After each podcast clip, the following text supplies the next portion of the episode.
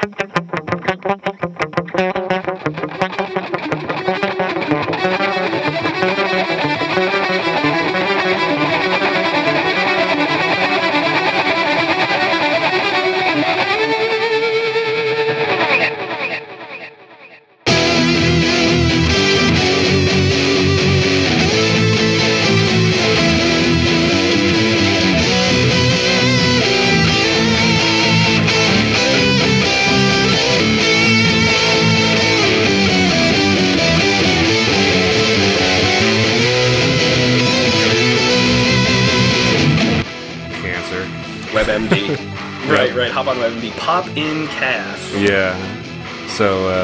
Some sort of sprain.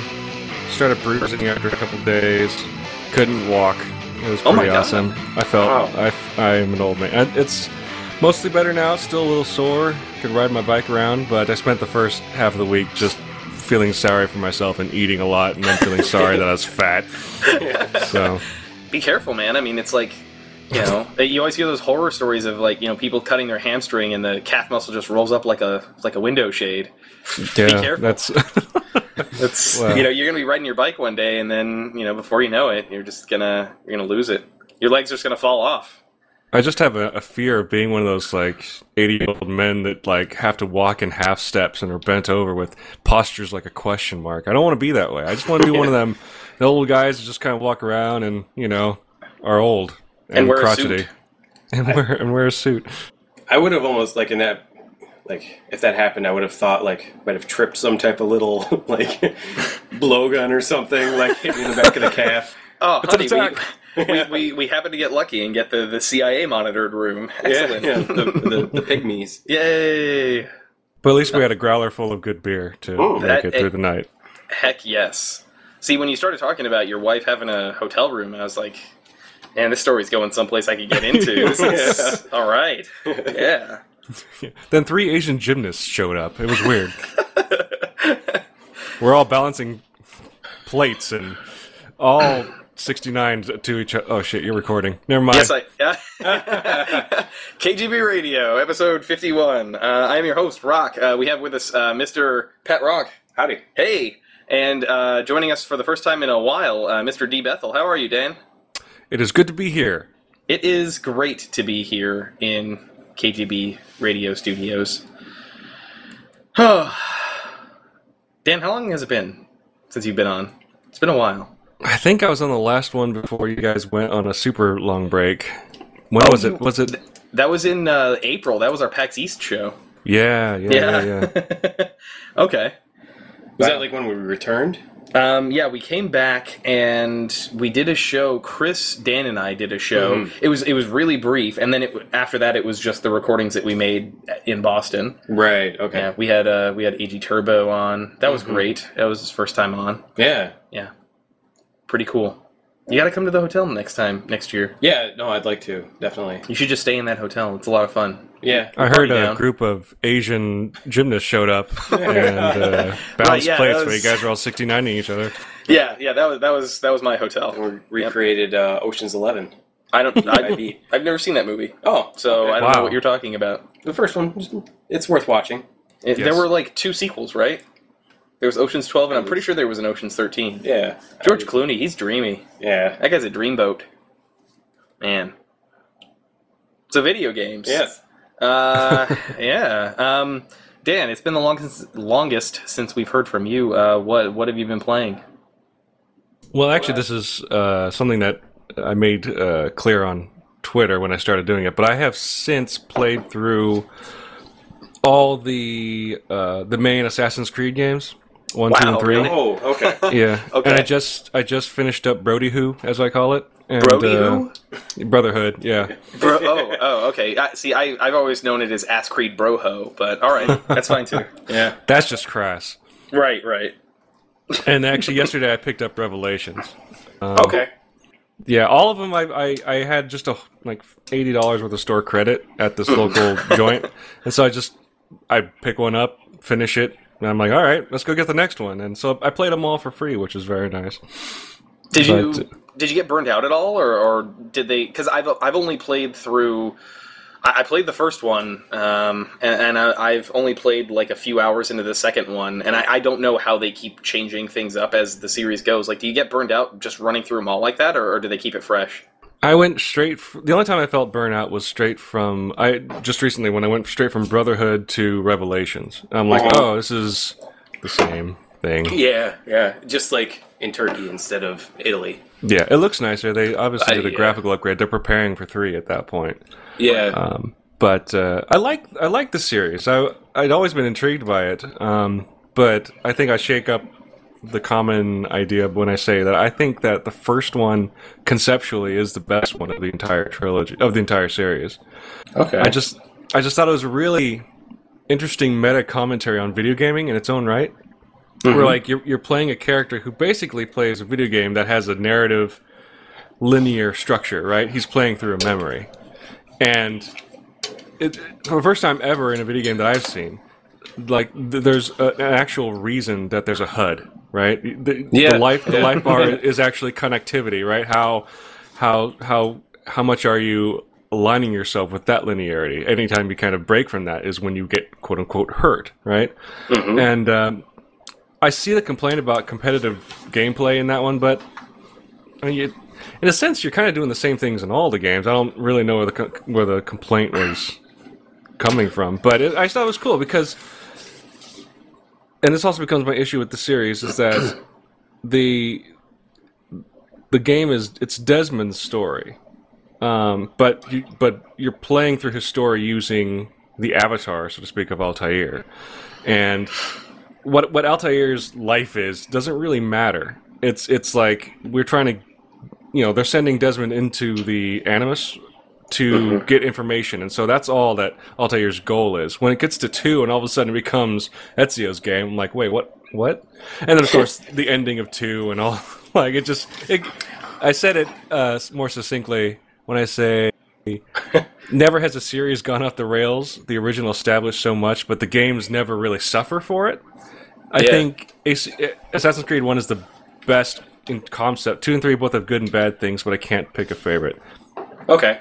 Um, I, I do personally think that um, uh, Ezio, and again, like I, um, Xbox Live was just giving away Assassin's Creed 2 for free. yeah, Um, so I picked that up. I, I, I played it on PC a little bit, but I'm, I'm actually much preferring it on Xbox. Mhm. and kind of um, for a controller.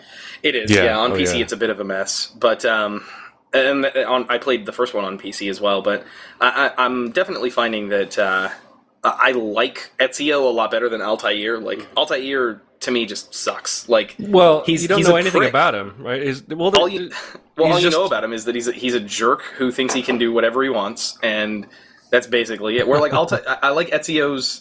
I like Ezio. He's he's fiery and and you know he, he has personality. Like well, that's you know. the point, right? Like that. That's that's why I kind of dislike the sequels, and it's not, but don't dislike them. I still I think they're great games. I think Assassin's Creed Two is probably the best actual game playing experience.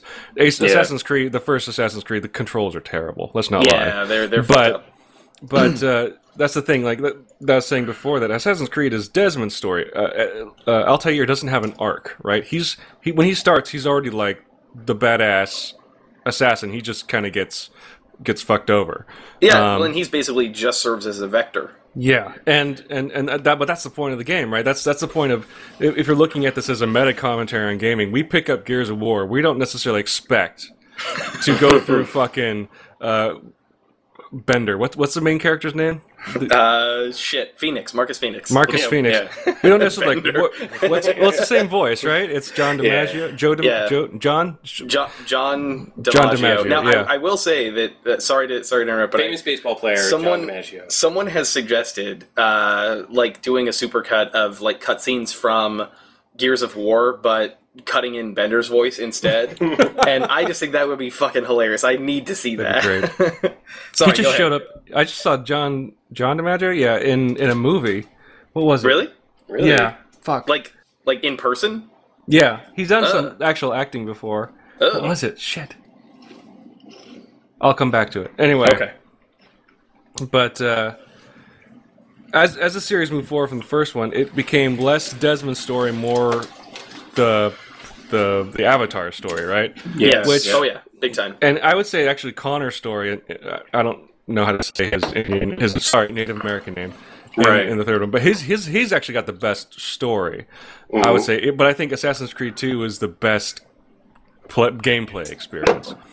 And I would actually, after finishing Brody Who, um, I think that's actually the best game of the series. It's I- it's I- I, I, like that. that. I like that one a lot.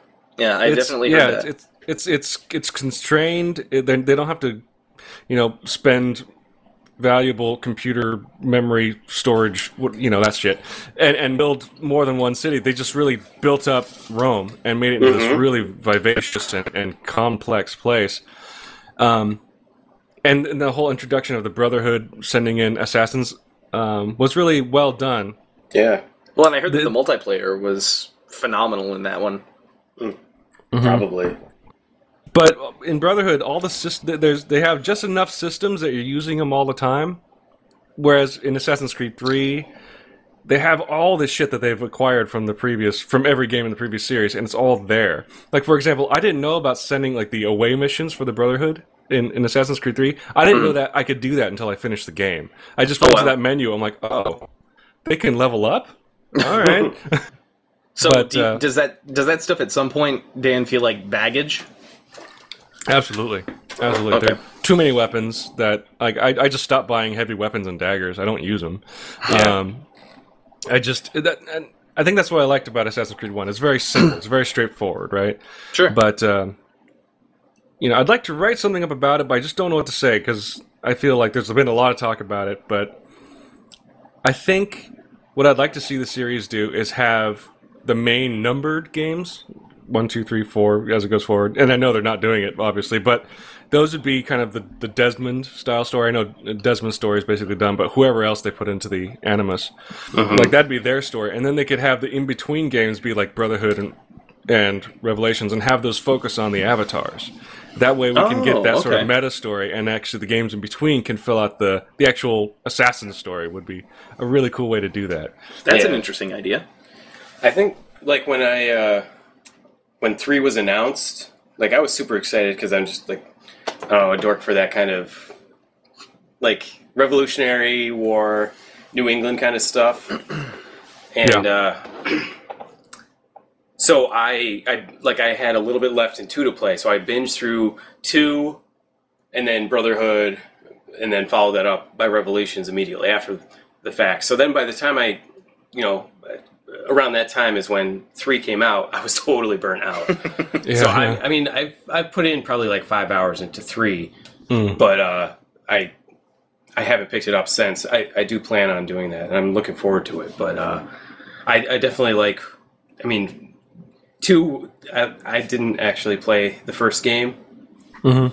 but um, You don't need to. no, y- and you don't need to. You really don't need to. Uh, you don't need to play any game to play the sequel. To be perfectly honest.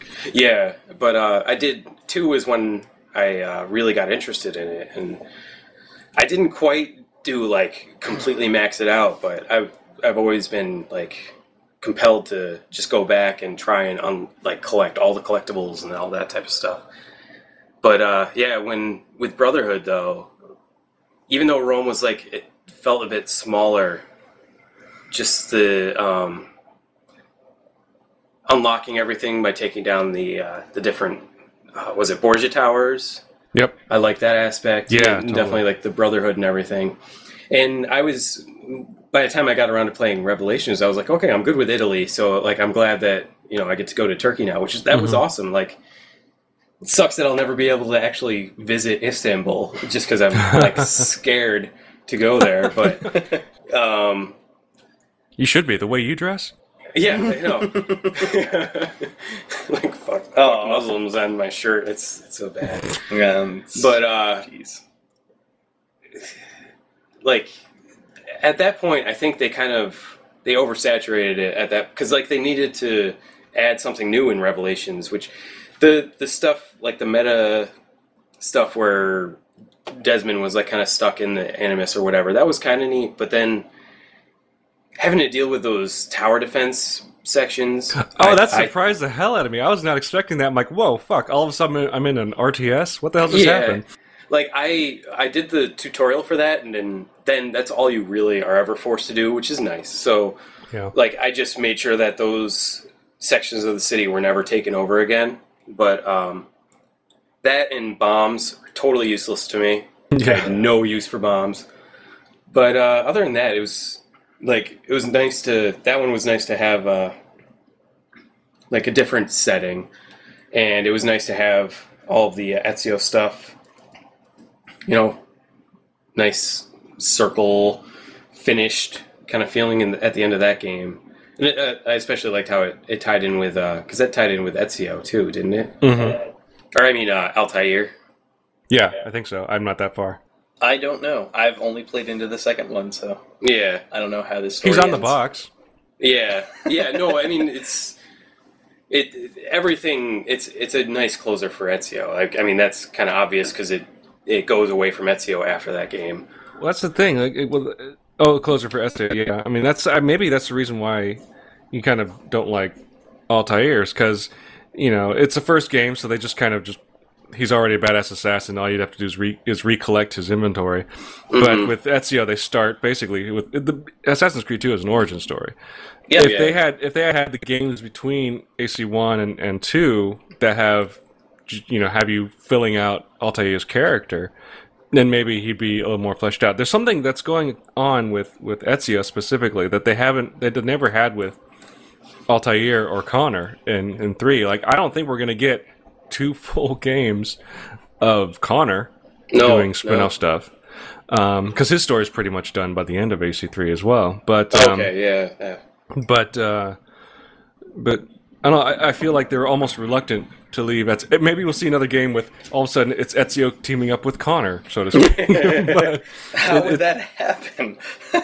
Matt, it's it's it's it's computers, right? No, I, I don't. fine. yeah. Whatever. That's cool. But you know, I mean, sharing a game, not necessarily teaming up, I- going, "Hey, buddy, Assassin's Creed, high five. like I honestly see like like the at some point Assassin's Creed being you know you aren't playing a guy in revolutionary times or in renaissance times but you are actually playing the guy who has finished the training in the animus and is now in the real world or the near future as an assassin like that's where i see that Sure. going Yeah. Sure, I wouldn't mind that, or or even just having if they are going to do more sort of historical stuff, actually have mix it mix them up a little bit. You know, they have female assassins. Let's play one, right? Let's have Yeah. Yeah. someone Well, there's, outside of uh, Europe proper. Was it Liberation? I think that was the New Orleans one, but that was hmm. only for the Vita. yeah So Oh. That's right. Yeah, yeah, but that, that was a female female protagonist there. Maybe they had- I, I don't know. Maybe do one in like Japan, but Yeah. then you're just a ninja. But and then you're playing Tenchu. But do it better because Tenchu sucks. and you'll be wearing white. Right, right. well, They had you a- know, nin- ninjas didn't actually wear black. That's that's a common misconception. No, ninjas they were in disguise. they looked like regular people because Yeah. otherwise, if they were always wearing black, you'd be able to spot them instantly. Oh, hey, look, it's a ninja. yeah. They had an Assassin's Creed comic that took place, I believe, in 19th century Russia, which would be pretty cool. Oh. okay, I was gonna say Russia would be kind of Wow. seems kind of like a logical next step. I know everyone wants a like a feudal Japan That's kind true. of thing, but Meh. I yeah, I'm not really looking forward to as as much as I think everyone just has a hard on for Japan. How about London? how about how about like 1800s London? Well, Oh, that'd be awesome! Right? there yeah, there's like 1700s, touches of man. that. Like with three. Samuel John. Oh, that'd be so fucking cool.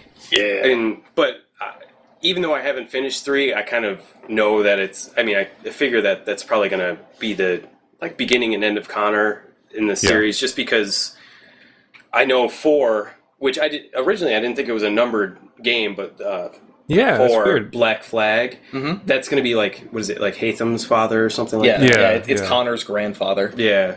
So, But I, I would I would not be surprised if there is a substantial portion of, of the game dedicated to Hatham as well, because they spent so much time developing that character. Yeah. Um, it, it, it, it would surprise me if, if Haytham didn't show up for, for a good portion of that game too. yeah, yeah. Yeah, it's funny. Uh, the uh, it's weird. That it's like they don't know what to do with the game in terms of just gameplay. Like it, the first two and into Brotherhood, for a sense, like the way I described it. You know, uh, my wife is home. She's working on on. She's working from home, and I say. you know, she's in the in the room watching some some shitty show on Netflix, and I'm like, "Hey, do you mind if I play the game where I jump on stuff?" And she's, she's like, "Sure, go ahead." And so I just eh, because that's that's the best part. You're just climbing up shit and jumping off it, and it's awesome. Yeah, yeah. But then you know they start introducing those new systems, and it becomes more about squad management and.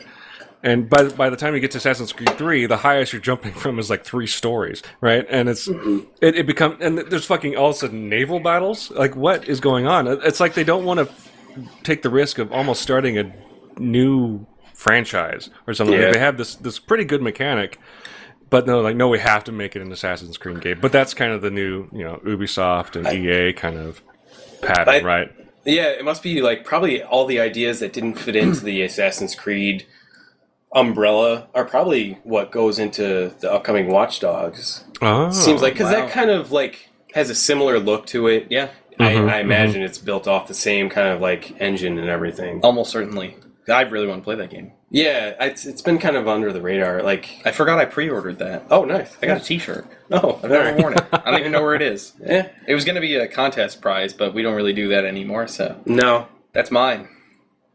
it's it's yours. I yeah. keep it. and your two copies of uh, Resident Evil Revelations for That's the 3DS, true. Yeah. which you do not own. Um, that's yeah. I don't have a three. well, no, no. Those those were given to me specifically. As Well, no, no, prizes. not that you don't own the, the games, but you don't own the system. No, I, they they weren't given to me so I could play them. They were given to me specifically as contest prizes Oh, okay. from a friend at Capcom. oh, okay. Yeah. The hookup. Thank thank you, Brett. Brett Elston. Uh, speaking of which, if any listeners uh, want a copy of Resident Evil Revelations for 3DS, I will happily mail it to you. Yeah, Just send send me your info, and I will mail you. I have two copies to give away, so he wants dick pics. I no, I don't. No, just tell me you want this game, and I'll give it to you. I don't care. I just don't want to own it anymore because I don't have a 3DS. Actually, if I could borrow yours, Pat, if you're not using it. Well, I have the game. Oh, you're right. Um, Never mind then. Let's talk about something. Yeah, so, yeah. Dan, have you been playing anything else? Yeah, besides. Um, uh, well, I, I played Assassin's Creed one, two, and three in the space of uh, thirty-two days. And I finished okay. all of them, and Awesome. took a big, took a little break and played Brotherhood, and now starting Revelations. But I played through the first three episodes, no, first two episodes of uh, the Walking, the Telltale Walking Dead game. oh yeah, Oh, yeah. dude, I played through that recently too. I haven't finished them because I want to do them all in one sitting. Well, not all of them, but each episode in one sitting. But I'm Yeah. scared to move on to the next one because I still remember how fucking emotionally draining that fucking game is. Like, I want to cry every time I play it. It's rough. Good God. It- it's, amazing. I just finished it recently, Oh, actually. Um, I, I, I played through it with my girlfriend, and um, it, oh, man, it, that game is rough. How, how many episodes are you through, Dan? Just two. Okay, Oh, okay. yeah, um, shit really fucking takes off, and it, Yeah. it's it's. Yeah, that, that game really forces some shit on you. like, Yeah, no, it's it's it's rough. Even those two two episodes are. I mean, yeah. it's just I can't.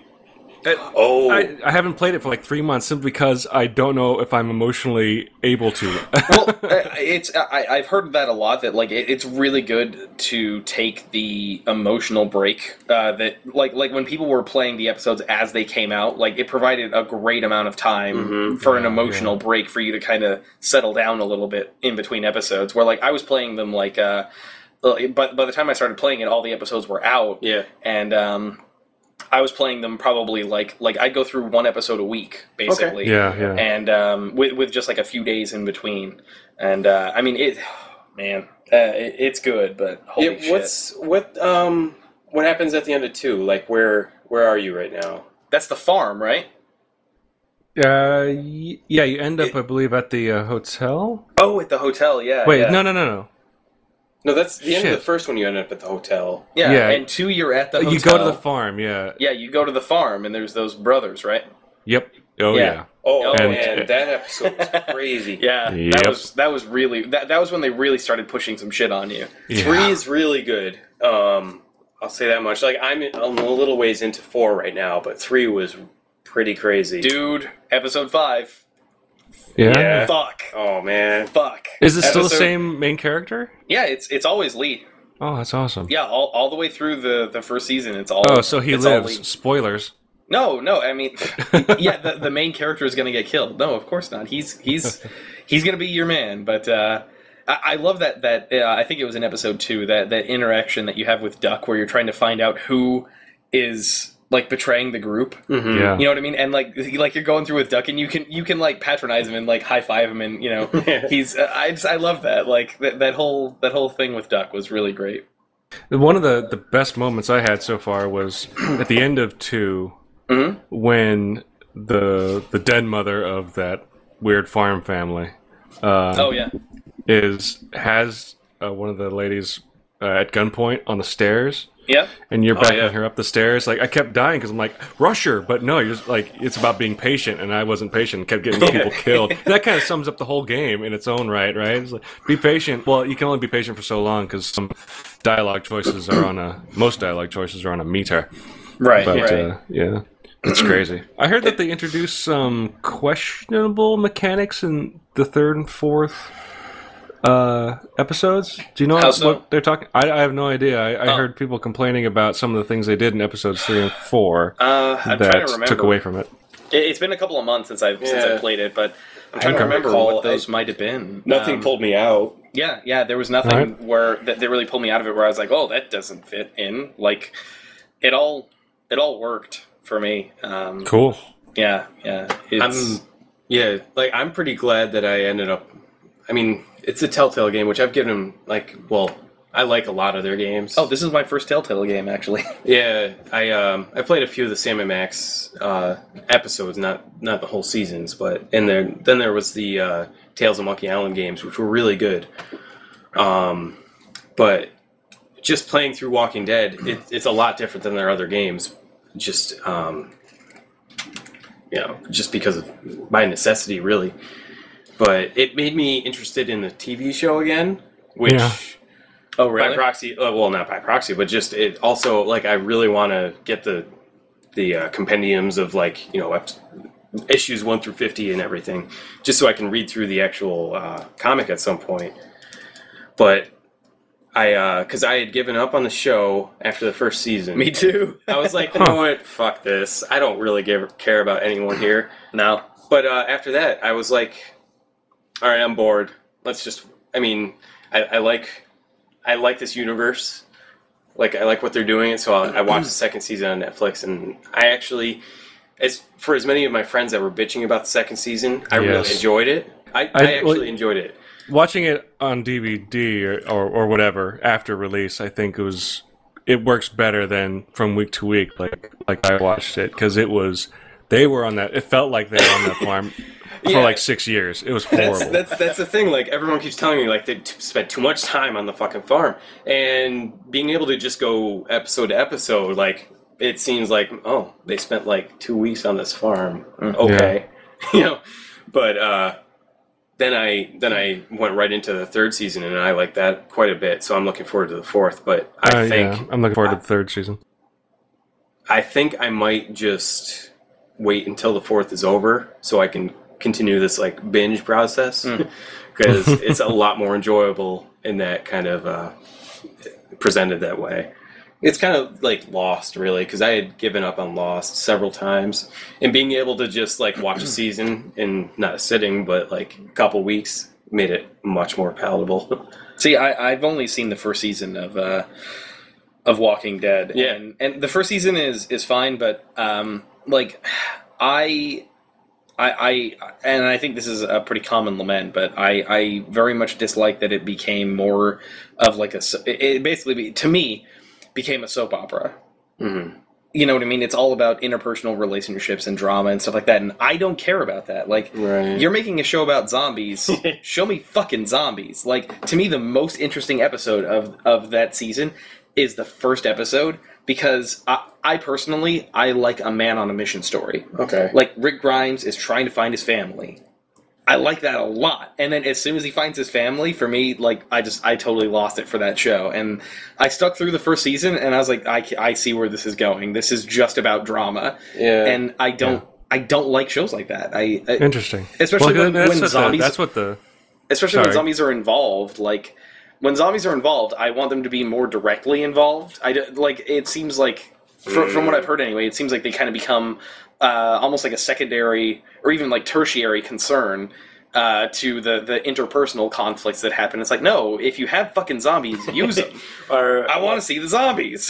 I don't care about who fucked who and who doesn't like who. Just get over that bullshit. They're zombies. I Yeah, think that, well- that's. Oh no, go ahead.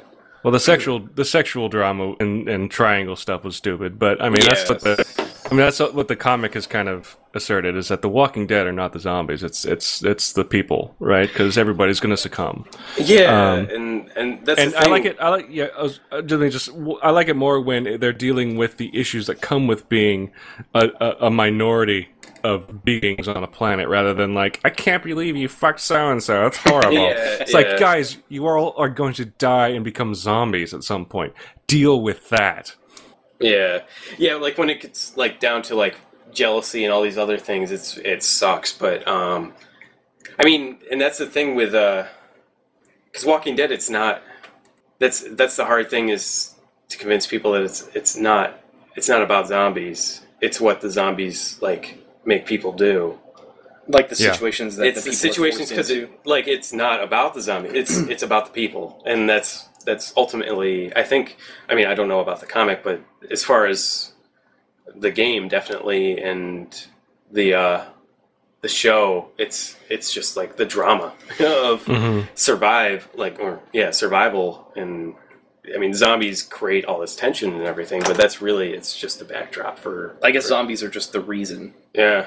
Yeah. But I mean, I guess even the game doesn't. It, the game involves zombies fairly frequently, but a lot of it is, you know, interpersonal conflicts. Like, I don't trust this person. Why don't you side with me? And you know, oh, yeah, I've been so inconsistent with like what my story is with everyone. I was I was pretty consistent, but after a while, I was like, man, I can't side with this one person anymore. This one person is going to get us killed if you know. So anyway, let's not. I, I, Yeah. I really don't want to spoil. I know this game's been out for a while, but I don't want to spoil anything. So, Yeah. um, Pat, So how about that- you? Uh, what have you Oh. been playing? Oh no. Oh, sorry, Dan. Oh no, I was just gonna say that's all I played. Oh okay. Yeah. Oh, okay. Let's see. I've been um like I have Steam sale games installed, so I've been. I kind of I I end up in that situation where I have all of these options and. I spend three hours mulling over which one to play, like spending a minute in each one, and I'm like, Paralysis. all right, I'm good. Time to go to bed. So, um, well, actually, but yesterday I, um, I, I loaded up um, Surgeon Simulator. had a almost buzz going on, so I was like, Nice. all right, I'm feeling confident. and I managed to, because I was stuck on the second surgery, which it, the first surgery is always a heart. Second one is a double kidney transplant and then the third is a, a brain transplant. And then after you beat those initial three, you do those three again, except you're in a moving uh, ambulance. Okay. So I was stuck on the very like the second stationary uh, kidney transplant. Me too. I, I did it in like two minutes, minimum minimum blood blood loss. what was your grade? um, it was a B plus. I got a B. Yeah.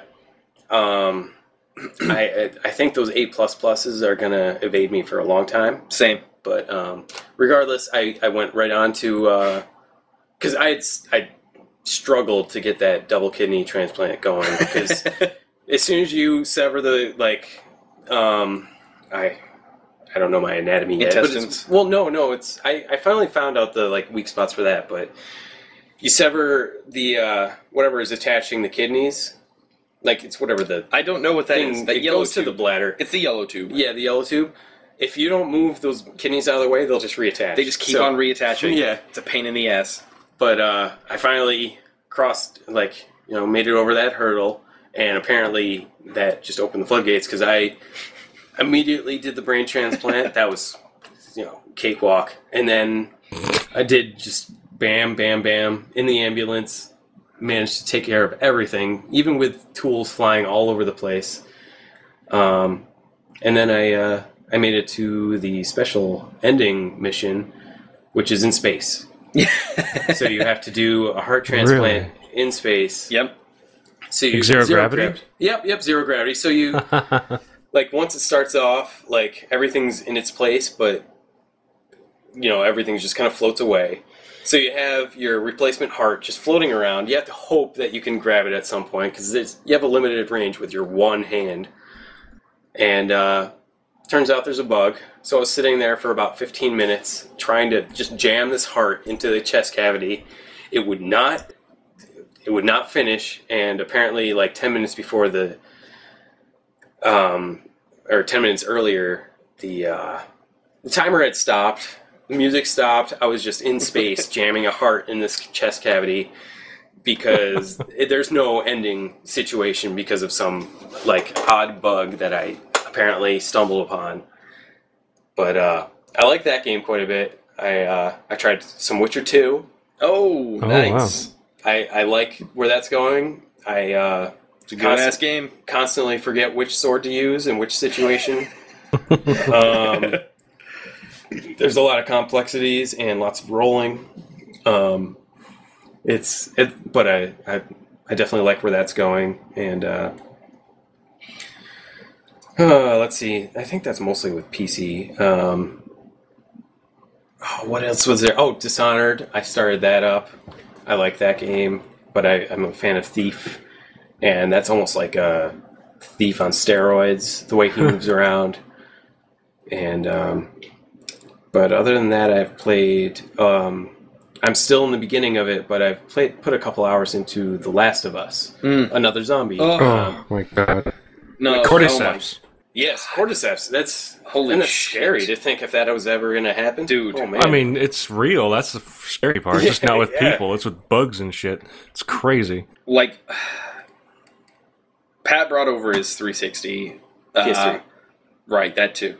Uh, a couple of weeks Yeah. ago, and uh, like just if like I, I- didn't really see much of Uncharted, so that might have done it for me. But like, like if any game ever made a case for owning a PS3, like it was Last of Us. Like oh, that, absolutely. that that beginning segment and just like like the way they just like kill never mind no spoiler but just fuck like that the way that game starts is Yeah.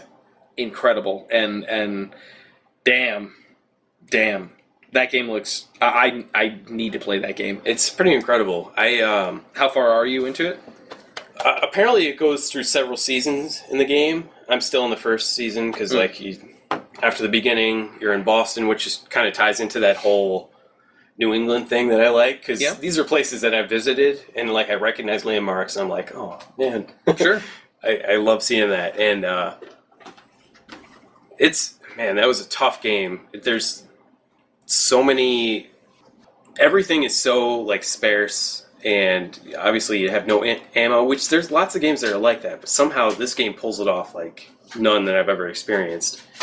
And uh, well, do you have a PlayStation Three or just a 360? Me? Yeah. Uh, just a 360, but there's like three games now. I'm like, is this still enough of a case for me to buy one yet? And it, it sounds like it. It's just like, oh, I'm missing out on so much good stuff. Yeah, yeah. Um, oh, man, because I really enjoyed the Uncharted games. I played the 1st Mhm. two, and I've started the third one, and they're they're really great. And you can it. The Last of Us is definitely in the same vein of those games, but they threw out almost everything and just like started from scratch, and Mm-hmm. they pull off this feeling of like I don't know, like hopelessness so well. Like Yeah. there's at times when I get to like even like getting through this like not necessarily a wave, but the section of the game you usually feel like really accomplished, but it's like at that point you feel like oh, I need to stop playing. like Yeah. this is this is heavy. So, So, what, what are the ways that they kind of incorporate that? Obviously, there's probably the musical aspect where it's just Mhm. sad and all minor keys, and then there's obviously environmental design. But how else is that? How is that hopelessness conveyed in perhaps the controls or combat or something like that? just um there your health does not regenerate which was Whoa! yeah that was something that so you have to like craft med kits and stuff because you're hmm you have to it's kind of that kind of um you can explore an area that you're in but you have a good chance of you'd have to make it through all this like you know several zombies, or I guess yeah, zombies would be in it. Sure. What they're considered, a, yeah. But um, there's so much Mold. risk. Yeah, yeah. Um, and then there's the different types of which they just throw you into these zombies because like they introduce the clicker, which that's the one with the like the fungus on their face, so they Yeah. don't have like they don't have anything except their hearing, so they just make this Oh, wow. clicking noise. Huh. It's like bats or you know blind people. Honestly, use echolocation. Yeah. Yeah, I mean, Well, I can see that being freaky. I mean, like, Yeah. you probably hear the clicking before you see them, right? oh yeah, and that's that's that's great too because you hold R two while you're playing, and Joel, who who you play as, um, Yeah. he ducks down and he just kind of he moves extra slow, but everything it kind of turns into this grayscale filter comes over, and it's it's not like he has superpowers. It's just I mean this is like 20 years of this zombie apocalypse Yeah. Just and focusing. experience. Yeah, he has this focus, so you can see their outlines and like as long as you, if you can either hear them or you make sight with them, you can see them in this like kind of uh, focus mode, and uh, but everything has so much power over you because like if a clicker sees you or well hears you honestly, you have like a half a second to react, which probably wouldn't help anyway, and you're just dead. So mm-hmm. it's there's always the option of stealth fighting or a mixture of that kind of thing in every situation, but it depends on the type of materials you crafted because you have shivs, which these are all things that like aren't reusable. So you and with everything being so scarce, you have these single-use weapons and um, you can pick up like a board or something, but you can only hit with it like four times before it breaks. Like there's a lot of scarcity. Um, uh, just the uh, really quick deaths because there's nothing you can do against a clicker. And then there's there's zombies that are called runners that can see you. Apparently, there's other ones that I haven't even seen yet. Boomers. Yeah, probably boomers. Um, got the jockey, uh, but it's it just pulls it off really well. Um, there's a really good bonding story that happens throughout the game. Um, it's all about loss Yeah. and uh, just living, really. But what Naughty Dog had already excelled with in all the Uncharted games was their motion capture technology, which Mhm. they have actual actors producing like all the motion capture in space, and then um, it's just been refined over and over again, and it's really just a really amazing experience. Um, I feel bad for anyone that doesn't have a PlayStation Three. You should. Sounds Yeah. like it. Yeah. I, th- What I- there are there are definitely certain exclusives to that system that I uh, uh, like. I, I am very uh, Yeah. disappointed that I that I can't play. You know, like Me the too. uh, the the Shadow of the Colossus HD remake, Yes. the Oh, that's right, Uncharted yeah. series, Uncharted. Um, Journey. Journey. Yeah, Oh, I didn't even get to show you guys that. I know oh. that there's a, a Final Fantasy X uh, HD remake that I, I would love to play. That you know, Who Um, cares? Oh, okay. oh god. But yeah, like that that uh, that is something to me that is like fuck. I'm I I can't play that. I. and it's really disappointing. Yeah. Um, there's other like, it was, I, and I've mentioned this before. It was like back in last fall that I realized like, I am not using my 360 roll. I, I there's, it's really pointless to be paying for gold at Mm. that point because I was only playing Red Dead Redemption with friends, and that was it. So like after a few months of not having that, like I realized that the 360 was just sitting there. Right. I used my PlayStation for Netflix. yeah. Mm. I did use it for HBO, my 360 for HBO, but you you have to pick, go through the paywall to even access that. So Yep. um, I just got rid of it, and then I started looking at all these people like it would collect all the information about what you got for free with pay, PlayStation Plus. There is so much And it- great stuff that you get. I um I the first I when I finally decided to get a membership in PlayStation Plus, like the I immediately had access to the full copy of XCOM Enemy Unknown. Holy and I was shit. like, all right, this already paid for itself. this game came out like a year ago. Mm-hmm. So, and then it's every week there's something new free. That's So- the fascinating thing about this whole generation, and, and since we're about to go into a new console generation, Mhm. that sure there was the marketing, the the smart marketing strategy that PlayStation just reacted to the fuck ups that that Microsoft was doing, Mhm. but also just there's there's a sense of just like things falling into place. Xbox 360 definitely dominated this generation, but PlayStation 3 has had this amazing final sprint where Yeah, it, yeah. where what you're saying is not is not the first time I've heard that people people are now at this point preferring PlayStation 3 over Xbox 360 just Yeah. because the the quality of games that are in a sense finally coming out but but but Yeah. dominating the the market right now there're just so many new ideas and and and great successful mass appeal experiments that are going on with things like Journey and and um and and Last of Us and hopefully Yeah. The Last Guardian but you know whatever Oh yeah, But- no. but uh, yeah, it's it's really made this. It's really set itself up to become the premier platform. Aside from all the PR stuff, uh, just based on the the quality of output they've had at the end of this generation, it's fascinating. Well, what I, I mean, it, tying into that, like, I mean, what an amazing end of life for a console exclusive to have. Last of Us. oh, I, know. I mean, wh- what's the last exclusive that Xbox 360 had that really fucking mattered? I honestly don't know. Um, Yeah, like I just I think that Gears of War for, three. for the play, yeah, yeah, that's probably it. But like for PlayStation Three, like what what an amazing, like you said, Dan, like end of end of the race sprint. Like holy shit, you put Last of Us out at the end of that Yeah, console's yeah. life. Like holy fuck, Like, and uh, wow. There, there are so many moments in that game where I just kind of turn the camera around and like take everything in because Yeah, it's really incredible that they can pull this off on what is it like seven? No, yeah, It's like, like- seven. it's like seven or six going year on hardware. eight year old Mm-hmm. hardware, yeah. and I feel like we reached that. uh Oh man, uh, that point with the 360 quite a while ago, and yeah. Well, just nobody's doing exclu- exclusives anymore for Xbox. It's it's Yeah, there's Yeah. parity, and it's like it's the exclusives that really make a difference. And Well- man, Last of Us is so.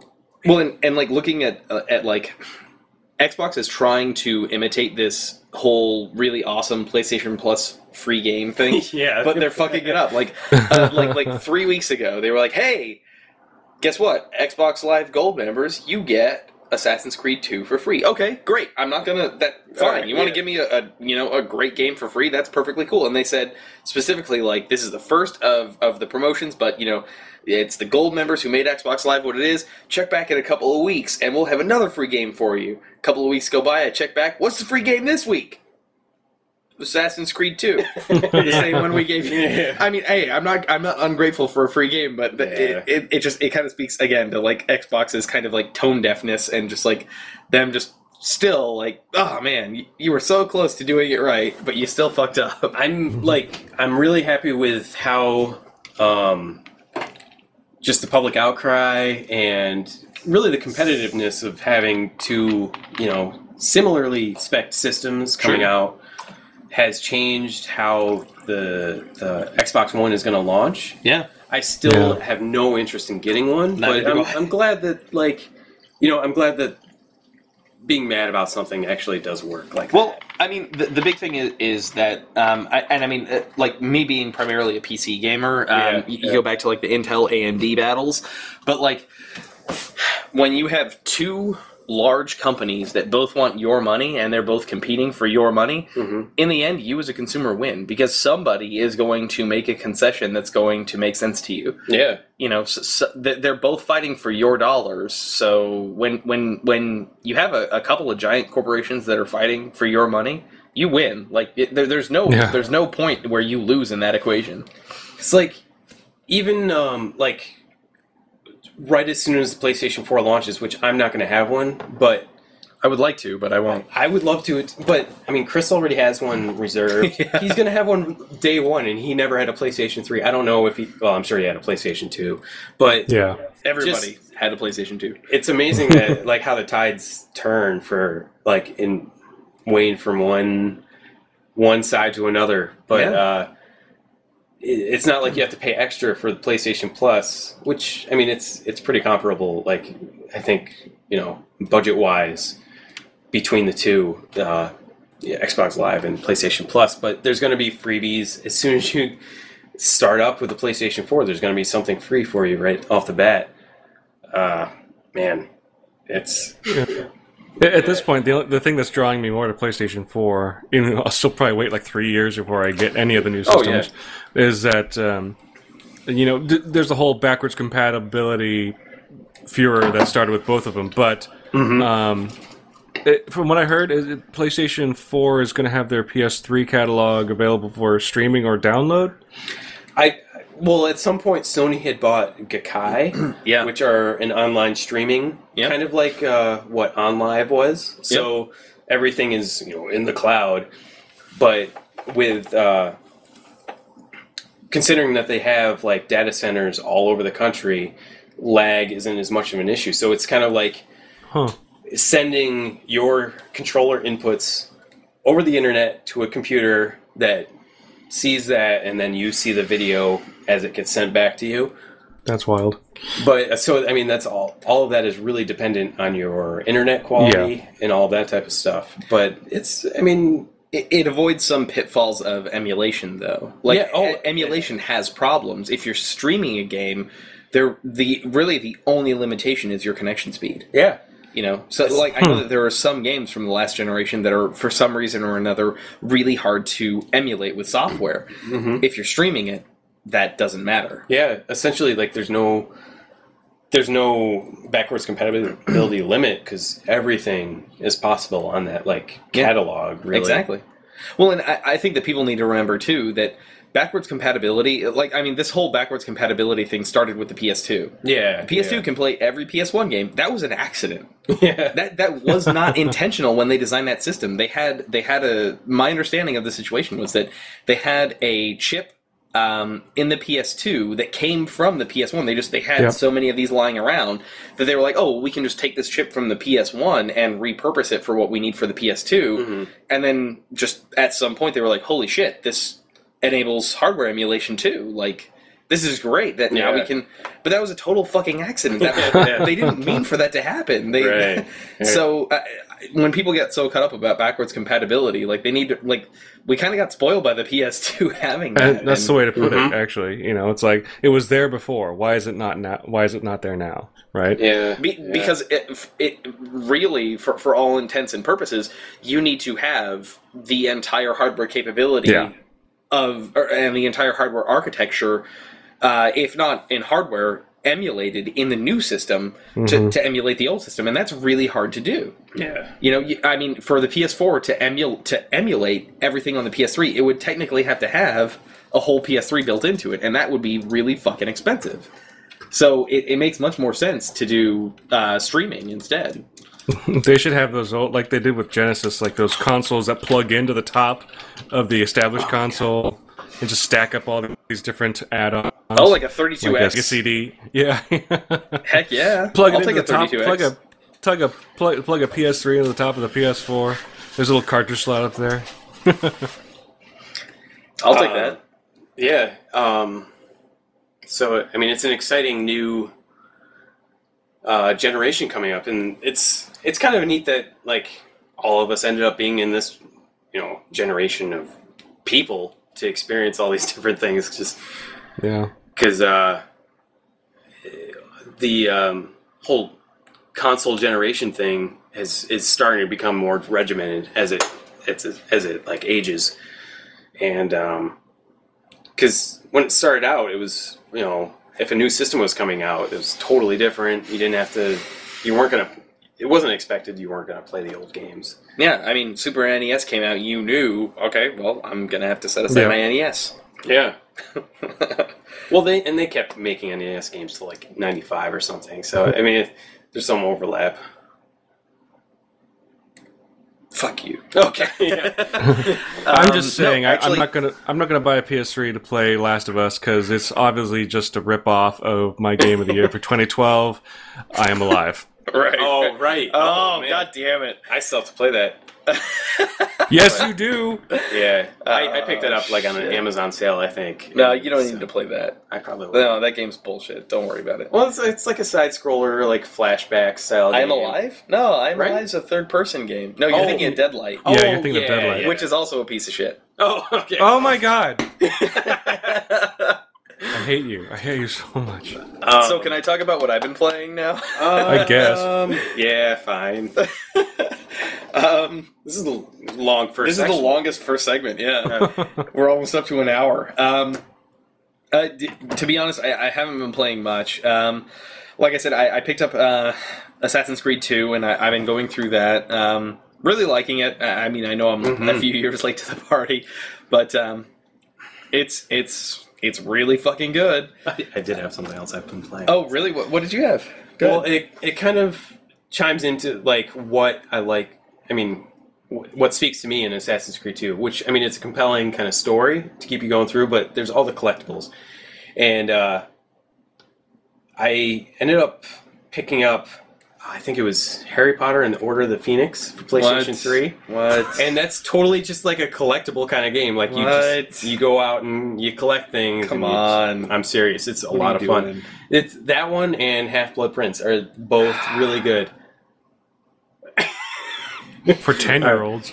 Pat, No, no, no, no, no. It's if you like Right. collecting things. It- sometimes it's nice to take a break, and just collect stuff. especially when I have to stop playing The Last of Us because I'm in- mentally and physically exhausted. Okay, no, I mean that. I guess that makes sense. You need some lighter fare. yes. You always got to have that around. Yes. For me, And- that's Battlefield. well. Isn't yeah, that what- I mean, there's all those too. Yeah. Isn't that what masturbation's for? Finding the timing. yeah, It's- I mean, Pat does have a live-in girlfriend, so you know, asking her to leave the room. It's never happened. I don't know. I don't know how that works. no. Yeah, I think it's pretty much a case by case basis. All right. Okay. Uh, so anyway, um, yeah, I also I picked up uh, Dishonored on the uh, summer Steam Steam sale, and Yes. um, that's been pretty good. I, I'm not super far into it. Uh, I'm probably I want to say like maybe three four hours in. Um, Okay. it's cool. I definitely see the potential. yeah. Um, There's, I mean, there's options. The game. Yeah, I, I like the flexibility. Uh, uh, the flexibility of uh, moving through the environment, the flexibility with which you can deal with the different situations that come up. Mm-hmm. Um, it, it's cool. I, I I'm really liking it, and and I, I definitely can see myself just falling into that. Um, the uh, just wrecking dudes, just messing people up. It's pretty brutal. It, it's really brutal. I, I had this one hilarious whiff moment where, uh, you know, if you if you jump off a building onto a guy and and you hit the attack button at the right moment, you can do like a silent like fall stealth kill on him. Where you like dig your sword into his throat. I uh, I fell off a or I jumped off a building, getting ready to do a super sweet fall kill, and I fucked up and hit the wrong button. So instead, I land next to the guy on my feet and fire a pistol right next to his head, and uh, that alerts like three guards. And th- there are a lot of fun moments like that. But um, Thinking on your feet. yeah, You thinking know. on your feet, trying to improvise. it's cool. Um, I, I really haven't had time to play much more. I, I, I played Battlefield 3 for the first time in months. Oh, really? Literally Yeah. months. Yeah. I, and, you know, hey, guess what? It's it's still Battlefield. oh yeah. It's yeah. fine, but, you know, it's Battlefield. Well, I, I just want to go back to Dishonored. Like what I I really like about that game, playing it is because I was a big fan of the Thief games, but everything is very stiff in Thief because he's not an athletic, crazy killer kind of person. He's frail.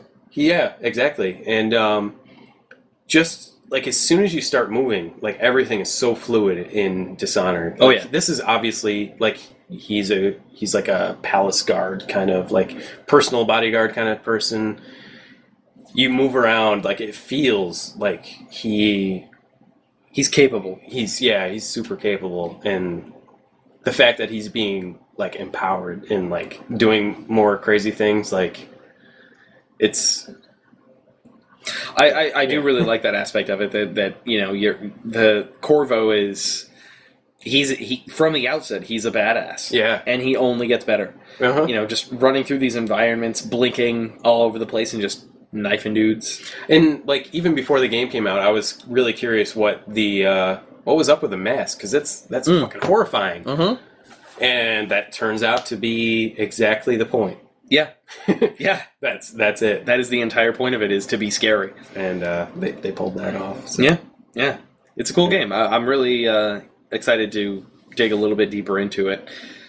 So, It's yeah. I I ended up picking up all of the DLC me too. on the from that sale, and turns out that because I had played it a little bit months ago, just like vanilla, and uh, starting up with all the DLC enabled, um, you start with like twenty runes Oh, that you would not, or no bone charms that really? yeah, Like, like I didn't get any of that stuff. I bought that, and I didn't get that. it's um just to go back to that starting um, bar and equip the heart it'll show you there's like there's there's quite a few runes just littered all over the place Oh, wow. because i think i think it's because of the uh, dlc That makes sense. yeah Okay. well, um, that's all you've played though yeah, yeah. I really haven't had, you know, I, I really haven't played a lot. Yeah. Um, yeah, Assassin's Creed, and uh, I, I, I, I don't know. I, I, I've been kind of jonesing for a couple of different games. I, I, I've been jonesing for a. Uh, you guys might make fun of me. I, I've been jonesing for um, a Call of Duty multiplayer type experience, um, and I've been Yeah. jonesing for a uh, like couch fighting game experience, a la well i mean um, Marvel vs. Capcom Three. just this uh, last week was evo um, Oh, you're right, which yeah. that's a Oh, that's yeah. a huge deal Holy um, shit. and uh, yeah i mean i can definitely see personally i never get into fighting games but i've never really given it a shot i think that's I, I, I've Yeah. played uh, Marvel vs. Capcom 3 with uh, Zach actually a few times, Mhm. and it, it's definitely fun. It, it's um, Oh, there's yeah. a lot of depth and complexity there, um, but uh, yeah, it's it's it's pretty interesting. Um, uh, so so yeah, th- those are two experiences that I've been kind of wanting to get into recently Mm-hmm. is fighting games and uh, and and Xbox shooters. I know those are like the like the biggest Xbox games ever, but like I don't know, it, it's it's an experience that I I have been wanting. They're I- big for a reason. yeah That's true. I- when um, i remember getting into like the beta on 360 for modern warfare 1 and i loved that game that there Dude, was- Modern Warfare One is great. I yeah I, I I have no idea if there's any community. I'm sure there is like a hardcore community still sticking around with that game. But Sure. that farm map was amazing to play, and uh, I don't.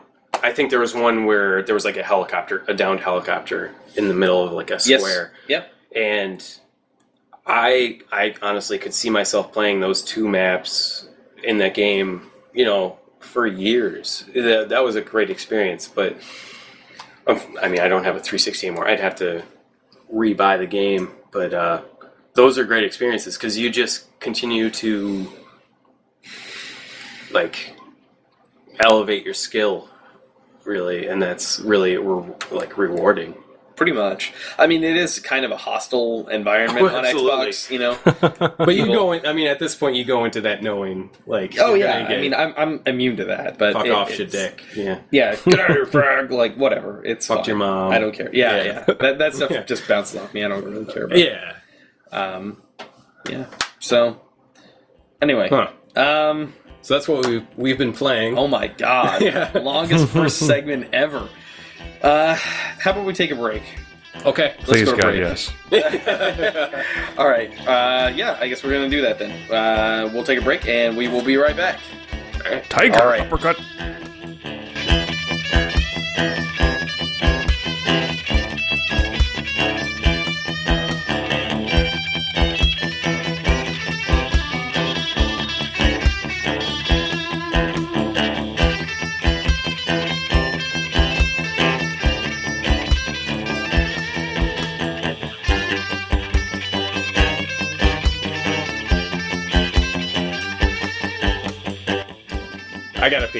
Oh, no, no, no, it's okay. all right. I should get a mini fridge up here just full of fucking booze and sodas because I hate running downstairs all the time. And urine Of cups. course.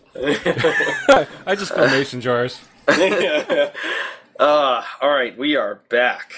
Um, so news. Oh boy, news of the world. Um, so that Ouya, that Ouya console that, came out. Yeah. Oh yeah. Oh yeah, it uh, it, it's not doing so good by my estimation anyway. Uh, the news is that seventy three percent of Ouya owners haven't paid for anything aside from the console. They haven't bought a single game. Wow. And, and that's a result of like everything is supposed to be free. It's like have a trial period. Yeah. Period. And I think that's. I mean, that's a great idea. Um, Sure. but honestly, Unless you're a developer. Yeah. but I mean, and honestly, I really couldn't give a shit about the Ouya. No. I have an Android phone and I play solitaire on it. I'm not interested in playing any of the like any mobile game. Honestly, it doesn't matter if it's Android or iOS. I don't really want to play them on a TV. That's not of interest to me at all. Which I so I would be in the um, seventy three percent apparently. Yeah, I, I, I think that, that you know Ouya's attempt was was very noble in saying you know like every every game on the Ouya market is going to have some kind of free component. Mhm. But I mean, there have been developers who've said like, yeah, out of the you know x you know thousands of downloads my game has gotten. 53 copies have actually been paid for. Like, Yeah. that must really suck to be I a can't developer. imagine how that feels. Yeah, like wow, I, I, I made eighty bucks on this. Awesome, great. it's I mean it's really just wait and see for the Ouya. Yeah. obviously it had a pretty poor launch with uh, even like the backers of the kickstarter not receiving their units Yeah. before retail units were available really? yeah yeah it's i oh mean my god. it's it's the it's everything that could be right and wrong with kickstarter all in one and uh, i don't know it's really of no interest to me I, a lot of people are just happy with their Ouya just as being like media um, media players really so like you set up your computer as a server and you can play your pirated movie files on your tv Yeah, but I, I mean, the, the case has been made for like you know if you just want like a thing to stream from, like you could buy a Raspberry Pi for a fraction of the cost of an Ouya yeah and set it up as a as a streaming center. and that you know? thing has so much potential I I want to buy a Raspberry Pi just to fuck around with it. Yeah, they're so cheap. Like, why the fuck not? you could learn some like really easy c programming like i don't even Linux, know if you need fuck that around with Linux. Yeah, and you just like write some scripts and you like it, the possibilities are endless with that thing. Whereas this is like built off Android, which is fine, but I don't know. It's I Well, and I mean, one of the big things with the Ouya as a company is that Ouya, that they're, it, it's not confirmed how much money they actually make off of the console sale. They might be making a profit off of it. They might not be, Yeah. but they are also set up to make thirty percent off of software sales. But if seventy three percent of people aren't buying software from them, they're not making a lot of money. No. somehow they keep getting like investors interested though. So I mean, I guess it's just a matter of like being that impressive in the boardroom that you can like impress investors like to keep alive. I honestly I think the uh, there's a game stick. That was another um, In my pants. yeah, yeah, yeah. That was for Chris, You couldn't bother to Yeah. be here today. um, no, that was another Kickstarter that was a huge success. It was supposed. I'm not sure if it's shipped yet, but it's uh, it pretty much looks like a rectangular controller, and it has like a little section where this little um, almost it looks like a flash drive comes out of it, and it's it's actually an HDMI um, port. Mhm. So you plug that right into your TV, and you play games through that. Hmm. It's like a Bluetooth kind of connection, but that one was different. Whereas, like, it seemed like there were competent people behind it, and there was actual designers. They had like regular updates, and the Ouya has kind of been just kind of, I don't know, just coasting on the fact that they were there first. Well, that's Yeah. it. for for Ouya, I, I remember. Well, I got the distinct feeling that it was definitely kind of uh, that the super indie developers, the kind of developers that are making almost like browser-based games, right, that are that are giving their shit away for free anyway, were really all funneling towards the Ouya anyway. So I'm not actually surprised, and I also heard that that you know Ouya has been great for emulation software. Right. Yeah, But, uh, it is a great emulator. Yeah, So it's like this isn't really surprising for me. I don't know if anybody with with the with the that that was sober, unlike some people in this room. Um, What? Were were even really expecting, in a sense, to make um, money off of it simply because it was kind of touted, or at least the the consensus upon it, the news of its existence was sort of like indie, you know, an, an indie forward kind of gaming console, which tends to be for in a lot of areas free anyway. I don't know. It's a it's a weird thing. I don't know. I'm I'm not convinced like enough to buy one. If I somehow inherited one, that's cool. but I Grandma think that's died. She however- gave her to Ouya. How, how much is it? It's a hundred bucks. yeah. That's it. All right. Yeah. Yeah. Somehow they convinced some retailers. I think Best Buy carries them. Whoa, really? Really? At Amazon. I haven't been um, uh, To a what's Best it- Buy. Yeah, I haven't been to a Best Buy uh, Same. in a while. Like there was a there was a Nintendo event during E3 that I actually drove to a Best Buy to check out, but that was pre Wait, what? retail Ouya. Hmm? Yes. Went to a Best Buy to check out an E3 event. Yeah, uh, Nintendo did something different this year.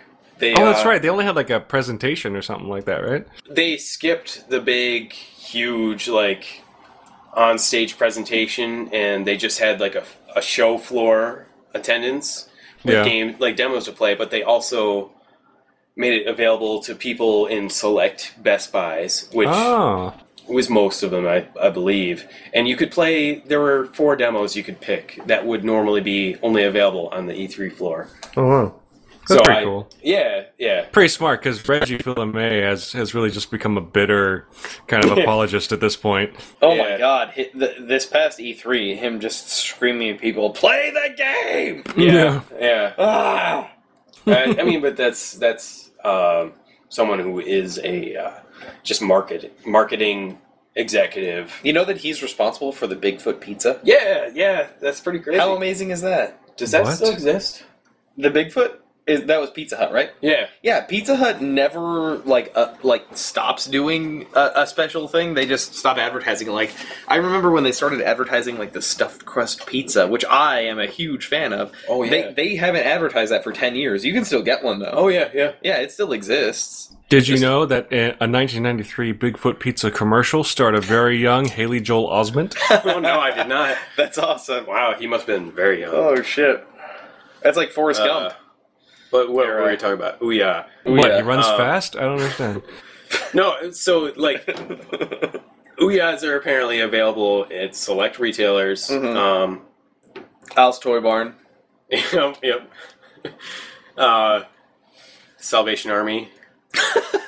uh, and your Your, Yeah. your local pawn shop. yep. Yep. Um, no, I mean, I don't know. It's I, I'm not surprised considering their model that they would only have like have a you know seventy. Wait, what was it? so Seventy three percent uh, haven't bought any. yeah. So Yeah. like So that's twenty not too surprising to me at all. No, I mean it's, it's it was kind of built as being an open source console anyway, right? Mhm. Like so. And I mean- open source means free. Press the Yeah, button to basically. root. Yep. Yep. I installed Open Office on it. There you Yeah, go. yeah. it's it sucks. Yeah. yeah, no. Uh, uh, so- moving yeah. on. Yeah, um. Activision is um, seeking to get separated from uh, Vivendi. Uh, Oh yeah. wow! Yeah, Activision Blizzard is paying uh, eight point two billion dollars to God. free itself from Vivendi Universal. So this is just potential, or they're done? It's Um, my understanding is that is that the deal is is not Or so much like- done, but like it, it is happening. Like, paperwork. yeah. yeah, yeah. Um, Bobby Kotick and some other guy, I think Bill Kelly is his name, Brian Kelly. Uh, they they put up like uh, ha- uh, like a hundred million dollars of their own money, um, and then the rest of Moneyballs, Bobby Kotick. Moneyballs, Bobby Kotick, yeah, star of Moneyball. uh, th- yeah, they're they're basically buying back a shitload of stock from Vivendi Wow. and um, going totally independent. Which, like, one thing that I saw that was really interesting was that, um, and it's not being reported very widely, but like if you look back at Vivendi, Vivendi has a shitload of debt and hasn't really done much that's been successful. But what they were, they recently proposed a new deal to Activision Blizzard, basically allowing Vivendi to push their debts onto Activision Blizzard Oh, because Activision. Blizzard, Blizzard is making money hand over fist, and so yeah, so so I, I think that this is at least partially, uh, you know, a result of that, and also partially them not wanting to give over more of their profits to Yeah. Well, that's- Vivendi. That's the thing. I, I don't understand. I don't understand how corporate culture works at all. But like, Yeah. of all the money that Activision Blizzard been making, how much of that has? I, I would just assume since it's the parent company, most of that, most all that money was just going back to Vivendi anyway. But I guess not. That it's all Well- been going into Activision's pockets. Well, I, I think that that like with how expensive their games are to make these days, and uh, I imagine that there probably wasn't a lot left going back to Vivendi after you recoup your costs and everything like that. There probably wasn't that much profit going back, but you know, Activision Blizzard probably saw the opportunity to like, okay, well, we're at least losing some of our profits to these guys. What do we need them for, really? Just you know, why not just cut them out and you know, we can keep those profits for ourselves. True. In other news, Activision Blizzard is now the most uh, profitable indie game company in the world. yeah, yeah, pretty much. Um, yeah, I, I think it'll be really interesting to see, you know, where it goes. I mean, Vivendi will will still have an ownership stake in Activision Blizzard, but it will basically just it'll drop down from like over sixty percent ownership stake to like twelve percent. I So see. they, they won't have controlling stake anymore. So yeah, Fuck them. yeah, whatever. uh, let's see what else is going on in news. Um, Sharknado is getting a limited cinema release. great, I guess. I don't know. I saw Uh, that somewhere.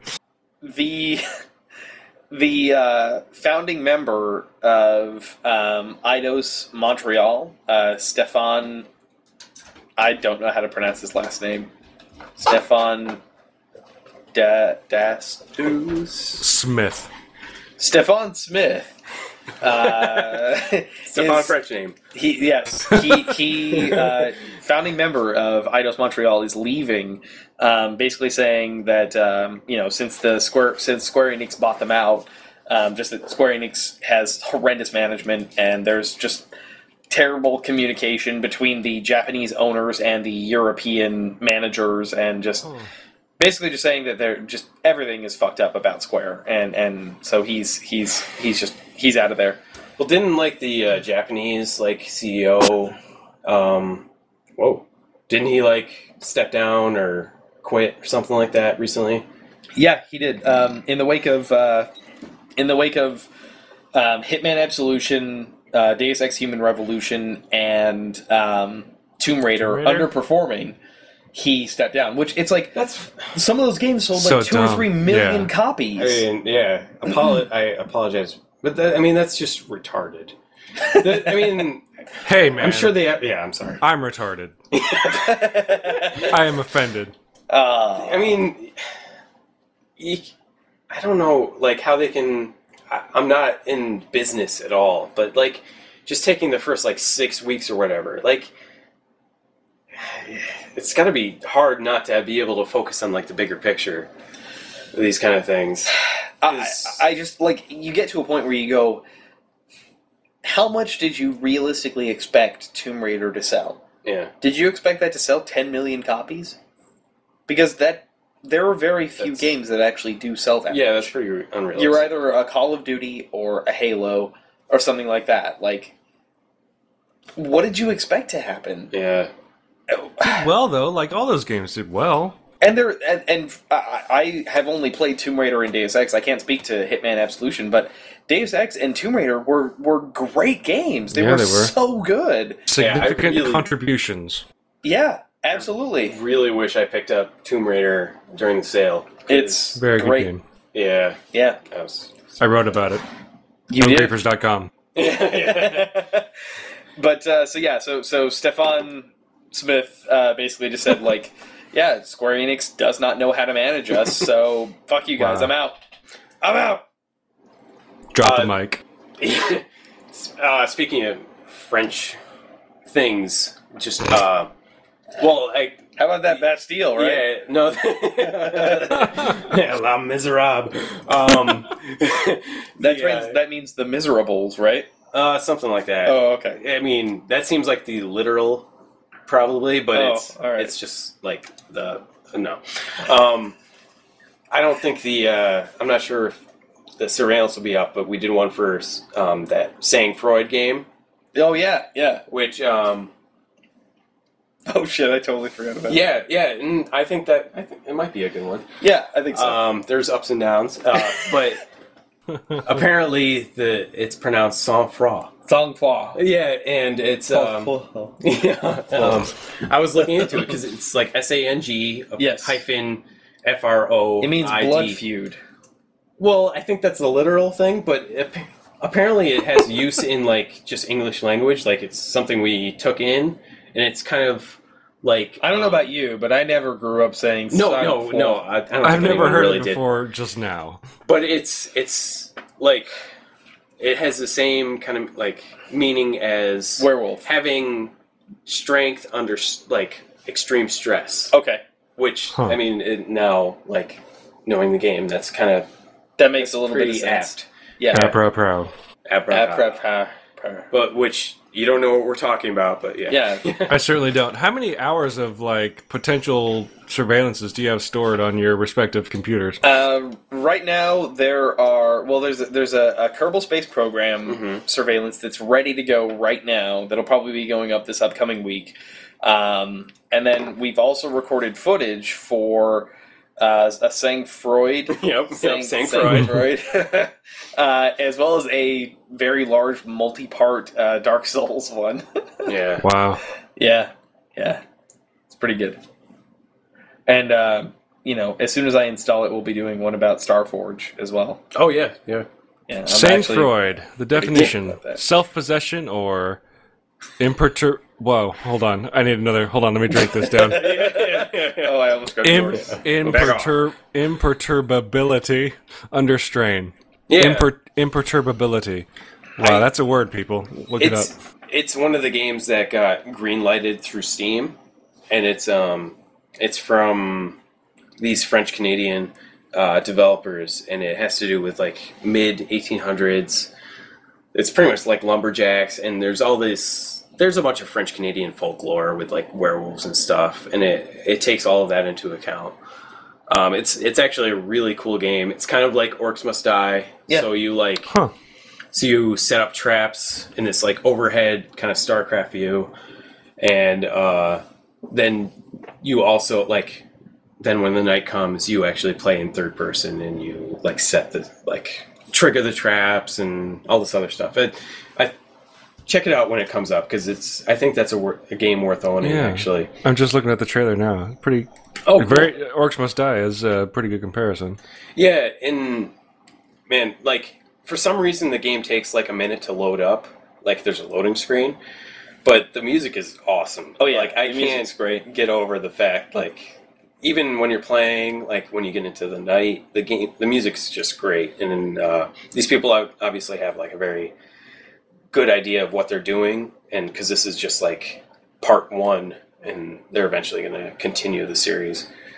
It's I honestly haven't put enough time into it, but it's something that I'm I'm always just like hovering my mouse over before I go on to something else for some other reason. But I don't know if Um, that's saying it or not. No, it will. It will. yeah. Uh, in other news, um, Yeah. What else we have? What do we? Well, The uh, PS4, um, th- there was a lot of uh, hubbub recently about um, you know how much of the Uh-huh. eight gigabytes of RAM uh, in the system was being taken up by Okay. the OS. How much was available to vel- to developers?